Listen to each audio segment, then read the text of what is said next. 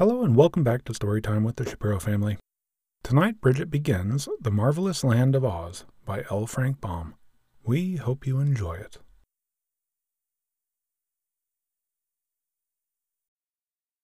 Tip manufactures a pumpkin head. In the country of the Gillikins, which is at the north of the land of Oz, lived a youth called Tip. There was more to his name than that, for old Mombi often declared that his whole name was Tippetarius, but no one was expected to say such a long word when Tip would do just as well. This boy remembered nothing of his parents, for he had been brought when quite young to be reared by the old woman known as Mombi, whose reputation I am sorry to say, was none of the best. For the Gillikin people had reason to suspect her of indulging in magical arts, and therefore hesitated to associate with her. Mombi was not exactly a witch, because the good witch who ruled that part of the land of Oz had forbidden any other witch to exist in her dominions. well, that's handy. So, Tip's guardian, however much she might aspire to working magic, realized it was unlawful to be more than a sorceress, or, at most, a wizardess. Tip was made to carry wood from the forest, that the old woman might boil her pot. He also worked in the cornfields, hoeing and husking, and he fed the pigs and milked the four horned cow that was Mombi's especial pride. But you must not suppose he worked all the time, for he felt that would be bad for him. When sent to the forest, Tip often climbed trees for birds' eggs, or amused himself chasing the fleet white rabbits, or fishing in the brooks with bent pines. Then he would hastily gather his armful of wood and carry it home. And when he was supposed to be working in the cornfields, and the tall stalks hid him from Mombi's view, Tip would often dig in the gopher holes, or, if the mood seized him, lie upon his back between the rows of corn and take a nap. So, by taking care not to exhaust his strength, he grew as strong and rugged as a boy may be.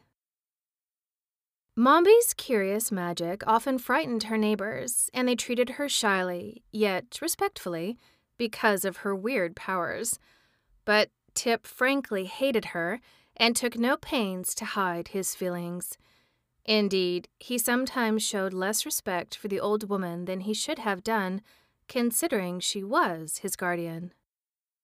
There were pumpkins in Mombi's cornfields, lying golden red among the rows of green stalks, and these had been planted and carefully tended that the four horned cow might eat of them in the winter time. But one day, after the corn had all been cut and stacked, and Tip was carrying the pumpkins to the stable, he took a notion to make a jack lantern and tried to give the old woman a fright with it. So he selected a fine, big pumpkin, one with a lustrous orange red color, and began carving it. With the point of his knife, he made two round eyes, a three cornered nose, and a mouth shaped like a new moon.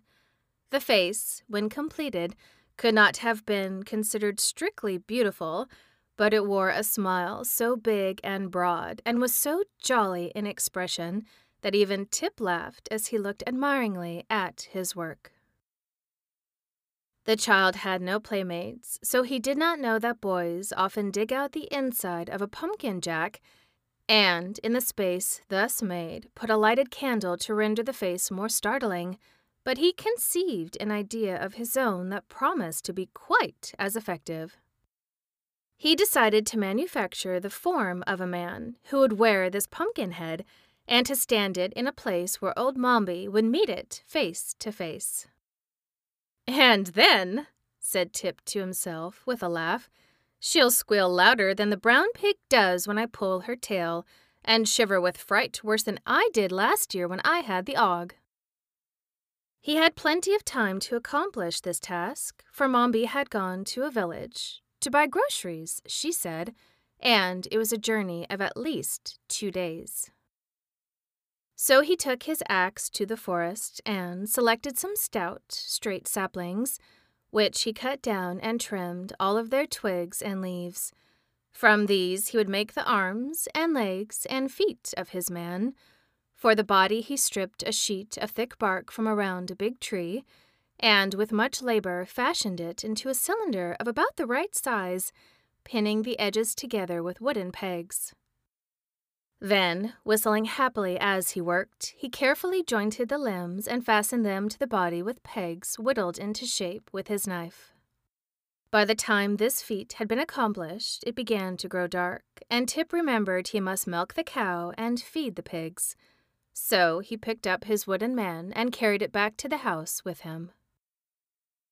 During the evening, by the light of the fire in the kitchen, Tip carefully rounded all the edges of the joints and smoothed the rough places in a neat and workmanlike manner.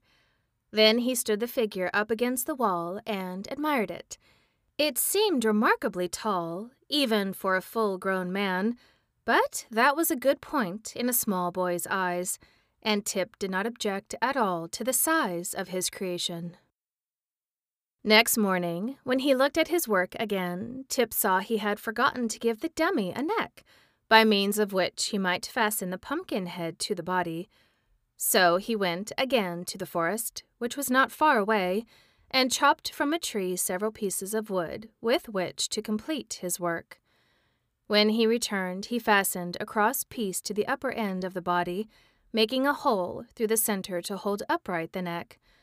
The bit of wood which formed this neck was also sharpened at the upper end and when all was ready, Tip put on the pumpkin head, pressing it well down onto the neck, and found that it fitted very well. The head could be turned to one side or the other, as he pleased, and the hinges of the arms and legs allowed him to place the dummy in any position he desired.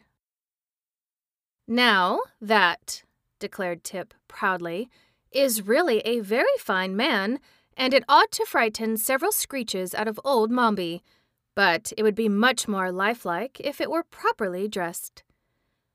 To find clothing seemed no easy task, but Tip boldly ransacked the great chest, in which Mombi kept all her keepsakes and treasures, and at the very bottom he discovered some purple trousers, a red shirt, and a pink vest which was dotted with white spots.